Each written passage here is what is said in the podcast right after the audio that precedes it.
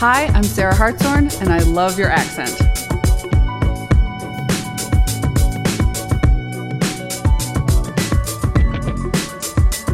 So uh, here I am back in the back of the New York Comedy Club with lovely Sarah. We just finished doing a mic together, and we thought we'd just have a bit of a natter. So, um, Sarah, what brought you to New York in the first place? So I came to New York to be a plus size model uh, after studying in Boston and then being on America's Next Top Model.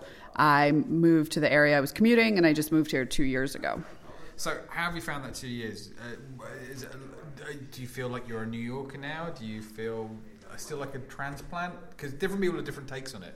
I feel like I am, in a lot of ways, a transplant, but I also love this city so much. I've wanted to live here since I was 16. And then I was commuting for a long time and pretending to be a New Yorker when I really wasn't because living here and working here are really different things. So I don't claim to be a New Yorker, but I do claim to be someone who just really, really loves New York and wants to be here forever. So when you were 16, when you kind of came here, what was the things that you saw and went, oh, this means I'm here? Because for me, it was I walk around and I see the Empire State Building, and I like go, I get a kick out of that still. Yeah. In a yellow cabin, and I still kind of go, yeah, that's really cool. No, every time I fill in my address somewhere, and I'm like New York, New York, I'm like, oh yeah, no big, no, no big deal. That's just where I live. Send it to me there. Yeah. Um, but uh, actually, when I was 16, my mom and I came for Christmas, and we had this plan to go to uh, St. Peter's Cathedral 7 a.m. mass on Christmas Day. Lovely. Really lovely. We were like, yeah, we'll do that. And then we'll walk through the park. It'll be snowy and beautiful. And we had this sort of like serene New York Christmas in mind. And then the night before, we were walking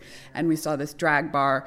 And I grew up on RuPaul's Christmas special. and I was like, I think we have to go in. And we were like, okay, we'll go in and then we'll just go home right, we go right to bed. And so we went in and a drag queen stuck my head up her skirt and it was just like, it was so amazing. And I was like, I'm a grown up lady, like I'm in a drag bar. And, I, and we were like eating fried shrimp or something. and then, uh, and so, so then we were like, okay, and then we're going to go home. And it was Lucky Cheng's, which just closed. And I'm super sad about it because that was a transcendent moment for me.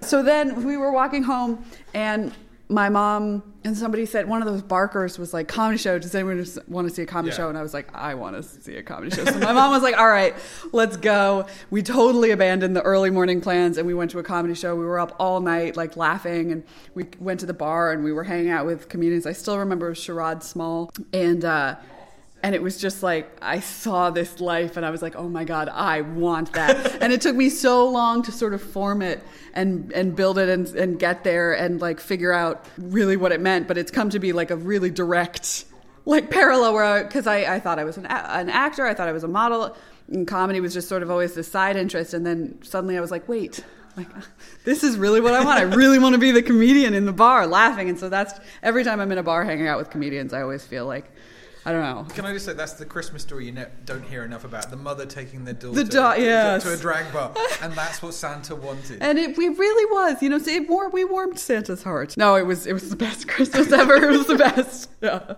Do you wake up every Christmas Eve now, uh, Christmas Eve morning? Uh, oh, hopefully, I know. hopefully, a, a, drag bar this year. Straight up a drag queen skirt.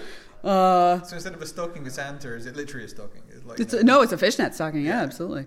um, no, it was great. It was, and uh, I love New York. I love this city. So, what's your favorite part? Because obviously there are lots of different cities. Like you got you know, Brooklyn, and you got like you know, up in Harlem, and you got like these village and all these kinds of things. Which are the bits you like? Which are the bits you don't like? It's that's hard for me to pick a favorite. I love the Upper West Side for just walking around and seeing the buildings and seeing the beautiful apartments, mm. and. Uh, and I love Harlem. I, Harlem was sort of the first area that I got to know because when I was commuting, I had friends there, and I would just walk around Morningside Park. I would have time to kill, and so I will always have a soft spot for Harlem. I love the East Village. I'm not crazy about the Upper East Side. Um, but they have a lot of great restaurants, and uh, if you, it's, it's quite the commuterville. It's like it's it's like nice couples who haven't had children yet, but don't want to live somewhere. Yeah, it's it's it's, it's not soulless yet. But no, it's, but it's it's very vanilla. Yeah, and it's not even that it's yeah, it's not soulless. It's just. Um, I would just wouldn't want to live there. And I think, you know, going there for food, or if you want a good nutritionist or a good, I don't know, uh, personal, tra- yeah, dentist or a personal trainer, like that's the place to go. Uh, I'm sure they have great green juice. I don't know, um, but I love the East Village. I love. There's actually one street that like is half Chinatown and half Little Italy that is one of my favorite. I think it's called like Charlotte Street or something. I can't remember. But I do remember walking there and kind of thinking, I wasn't here, but I feel like this might be what old New York was like. Like this might be it. Okay, yeah, yeah, Because it was just beautiful, but so dirty and gross, and like you know, like I could I could see somebody selling drugs like right there, and I was like, this is awful. I love it. Like yeah. This is what I've always dreamed it to be. This is what I want Yeah. to be. No, there was just something, you know, it was like something out of the Warriors. Um, it was great.